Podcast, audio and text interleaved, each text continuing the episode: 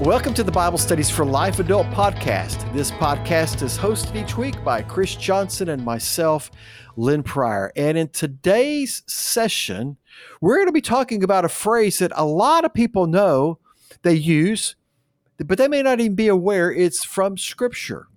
And the phrase is reading the writing on the wall. Well, we're going to be in Daniel 5 where that past that phrase is used. Chris, Yes, Lynn, we are in the middle of a study called Staying True in a World Far from God. And we're looking at stories and events, teachings out of the book of Daniel.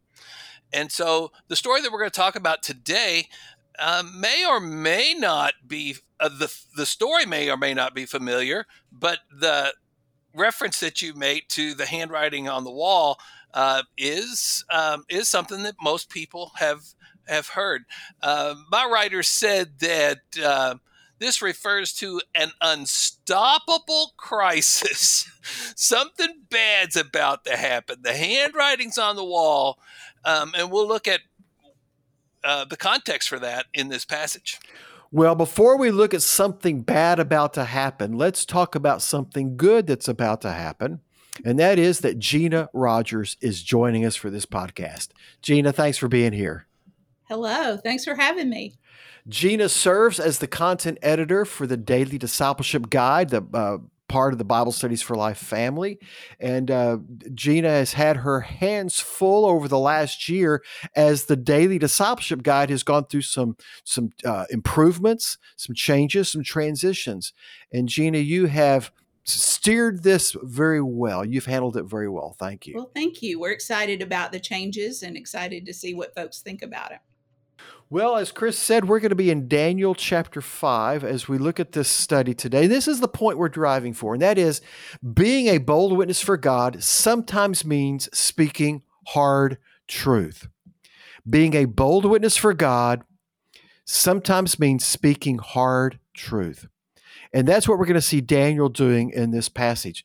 Uh, so, Chris, before we jump into Daniel 5, why don't you give us the context of what's happened up to this point? Okay, so as we've looked at um, the book of Daniel in chapter 1, uh, Nebuchadnezzar is the king. Now, this is this is the great king um, who who makes the Babylonian Empire uh, the the world power of its time.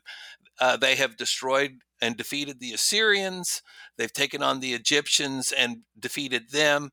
Uh, he is the one who um, took Daniel, Shadrach, Meshach, and Abednego uh, into captivity. Uh, from take took them from Jerusalem uh, to um, Babylon. So we've talked about that over the past couple of weeks. When the Babylonian captivity culminated, uh, with the fall of Jerusalem in 587, 586 BC, the, uh, the inhabitants of Jerusalem, most of the inhabitants are taken into captivity.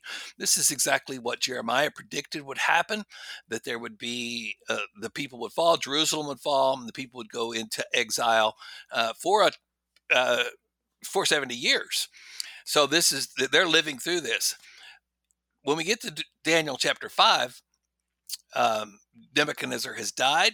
We've had there are some stories about Nebuchadnezzar up to that point, but then Nebuchadnezzar dies, and there are several kings who succeed him. Belshazzar is the king at this time. Uh, we actually have a time stamp for the event that we're talking about today.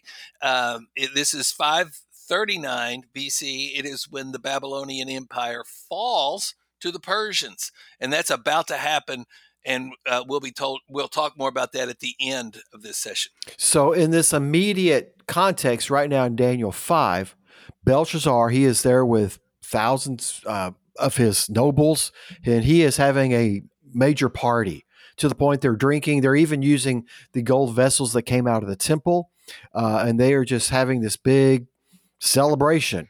And while they're celebrating, a hand appears and begins to write on the wall. Now, in a moment, we're going to talk about the, the, the actual writing. Got, kind of freaked him out, didn't it? it would for me too. there is a sense of panic that happens. Uh, and so they don't know what to do. They they they want to bring in the mediums, the the Chaldeans, all these diviners, and and uh, it's mentioned to them, hey, there is this one individual, Daniel.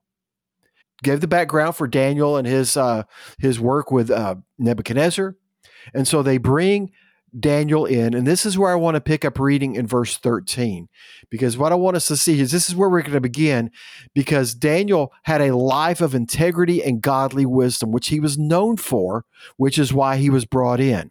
So we pick up and now in verse 13. Then Daniel was brought before the king. The king said to him, Are you Daniel, one of the Judean exiles that my predecessor, the king, brought from Judah? I've heard that you have a spirit of the gods in you and that insight, intelligence, and extraordinary wisdom are found in you. Now, the wise men and mediums were brought before me to read this inscription and make its interpretation known to me, but they could not give its interpretation. However, I have heard about you that you can give interpretations and solve problems. Therefore, if you can read this inscription and give me its interpretation, you will be clothed in purple, have a gold chain around your neck, and have the third highest position in the kingdom. So the reference to Daniel here is that he has these extraordinary abilities. He has insight, insight, intelligence, wisdom. Uh, G.B. Howell, in his writing about this passage, says that Daniel could also solve problems, a term that meant being able to untie knots indicating that Daniel was able to resolve complicated puzzles or problems. So the, he's the problem solver. He's the guy that they call uh, in a time of need. Now, Daniel at this point is probably in his 80s. No spring chicken. They had to wake him up from a deep slumber to uh, bring him to where the party is going on.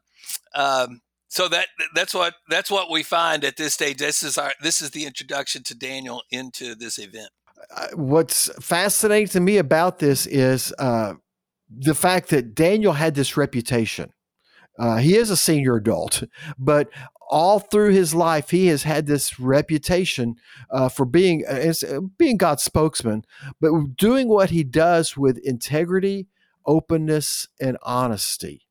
Uh, and, and, his godly wisdom. So there's a reputation there. Uh, and uh, for me personally, let me just put it this way. Um, I think integrity is one of the most valuable virtues a person can have. Doesn't mean you have to be the best at everything, you have to be good. But if you do what you do with integrity and your words are with integrity, that that speaks volumes to me. So we're talking about um, doing the right thing uh, in public and in private. Uh, Bill Hybels uh, wrote a book several years ago called um, "Who You Are When No One's Looking," and that's the idea of integrity that we're that we're always the same, that we're always consistent, that we're always living our lives according to the principles and teachings of God's Word. And we want to encourage those who listen to our podcast that that's that's the lifestyle that God wants us to to live um, all the time. So let me ask an obvious question here. Maybe it's obvious, but how does our integrity, how does that impact our witness for Christ? Gina, when I was reading through the content that Michael Kelly developed, um, he he referenced uh, First Peter chapter two verse twelve, where Peter says, "Conduct yourselves honorably among the Gentiles." So that when they slander you as evildoers, they will observe your good works. Peter's challenging believers, especially among un- unbelievers, live with integrity.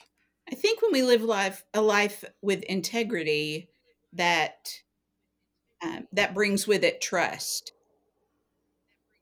People trust and respect what we what we bring to the table, what we say, how we conduct ourselves. It's consistent it's it's the same. And we're just we're set apart different as as daniel was. He was clearly there was something different about him. Well there certainly was because they they describe him as having insight intelligence and wisdom. And of course we know that all comes from his relationship with god which spoke into his life of integrity now, part of being living a life of integrity and truthfulness, sometimes you have to speak hard truth. and that's what Daniel is about to do is that he is going to speak some hard truth. Um, let's look for a moment at verse 17.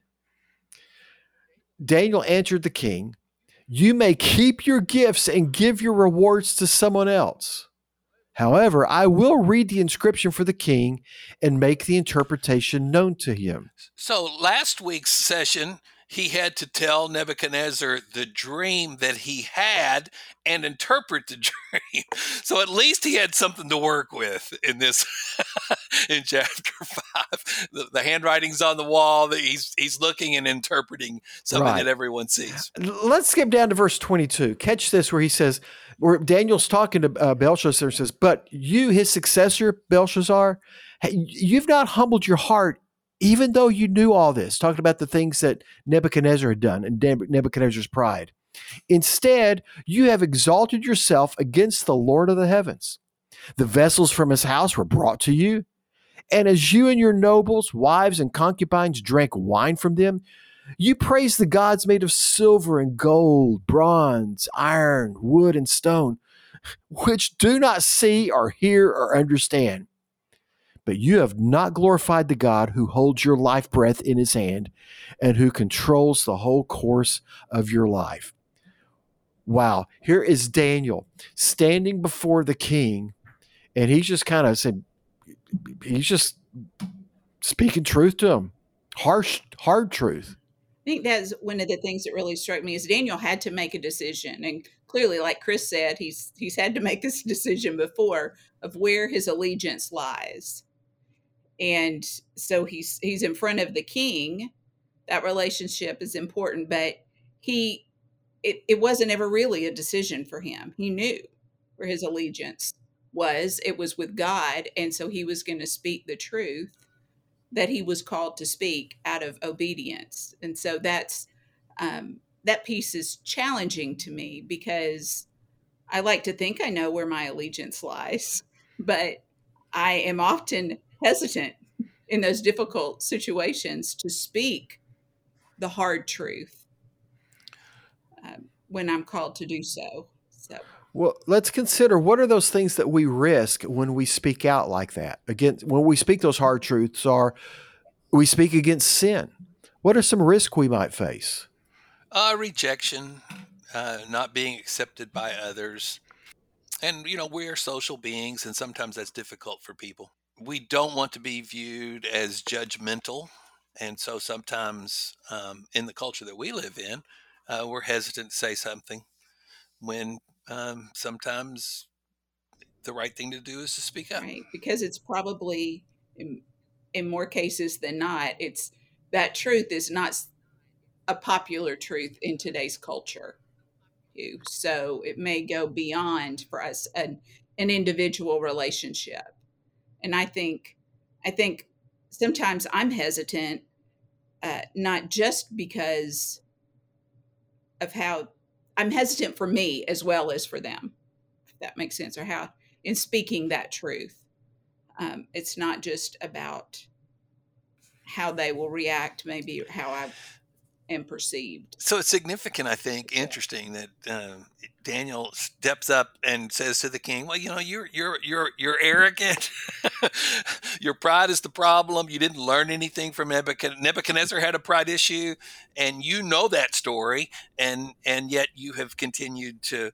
Um, to be proud and boastful and arrogant and and to mock God um, in the use of uh, these um, these instruments that were used for worship of God. And I do think again it helps for Daniel to speak this hard truth because of his solid reputation as a man of godly wisdom and of integrity. Of course, I know in our culture when we speak out, and we may be speaking truth, we may be speaking something that is righteous, but our culture, we are often perceived as being self righteous in doing that. And I know that's where a lot of that little hesitation for some of us comes. Well, I don't want to get labeled, just look at that self righteous person. Uh, but I think what Daniel is an example, just because of his, not just in Daniel 5, but his life we've seen up to this point, that he has lived a life of integrity. He's lived a life of godliness uh, and therefore he could speak without coming across as sounding just holier than thou or self righteous. Gina Michael Kelly uh, referenced this this pride um, as uh, the the heart of the very original human sin that we feel like we know more than God that uh, uh, our what our desires are is what we're going to do. Um, Proverbs sixteen eighteen says, "Pride comes before destruction, and an arrogant spirit before a fall." And we're about to see how that plays out um, in this king's life. Yes, because Daniel at this point he's he's speak he's spoken the truth. He's spoken truth about the sin of exalting ourselves over God. But now we're going to skip it and go to verse 24. We're going to see that he speaks the truth that sin, that sin he's committed, it's going to bring judgment. So he says here in verse 24, therefore he sent the hand and this writing was inscribed. This is the writing that was inscribed. Mene, mene, tekel, and parsin. This is the interpretation of the message. Mene means that God has numbered the days of your kingdom and brought it to an end. Tekel means that you have been weighed on the balance and found deficient. Peres means that your kingdom has been divided and has been given to the Medes and the Persians. This is this is the interpretation that uh, that Daniel provides. He he reads the handwriting on the wall. Uh, your days are numbered. You've been weighed. Uh, so it, it's an image of a of a scale, and um, uh, when you've been weighed, when you've put on, been put on the balance, you've been found deficient, and uh, the result of this is uh, your your kingdom's going to be taken from you by the Medes and Persians. Now, from a historical perspective, this is what's important. At that very moment, the Medes and the Persians were surrounding the capital of Babylon, and um, in the height of arrogance and pride, Belshazzar says, We are impenetrable. Uh, there is nothing they can do but surround us. Uh, we have all the food that we need to live for years. They will never take our city. So they're having a party while they're surrounded by uh, by an enemy. that is the height of arrogance. Yeah, I know Michael Kelly refers to that as basically it's like shaking his fist at God. And and that is absolute pride and it just occurred to me anytime i have an opportunity to learn from somebody else's mistakes and avoid some pain i'm going to do it. I'm going to take that. And uh, obviously belshazzar did not make that choice and now he's paying the price for that and uh, gina it's you even see here in daniel 5 where daniel makes that argument says, Hey, you saw what happened with Nebuchadnezzar. You're familiar with the stories. Why didn't you learn from him? But you're going to learn this on your own and you're going to learn it in a hard way. So the story ends in verse 30. Listen, that very night, Belshazzar, the king of the Chaldeans, was killed, and Darius the Mede received the kingdom at the age of 62.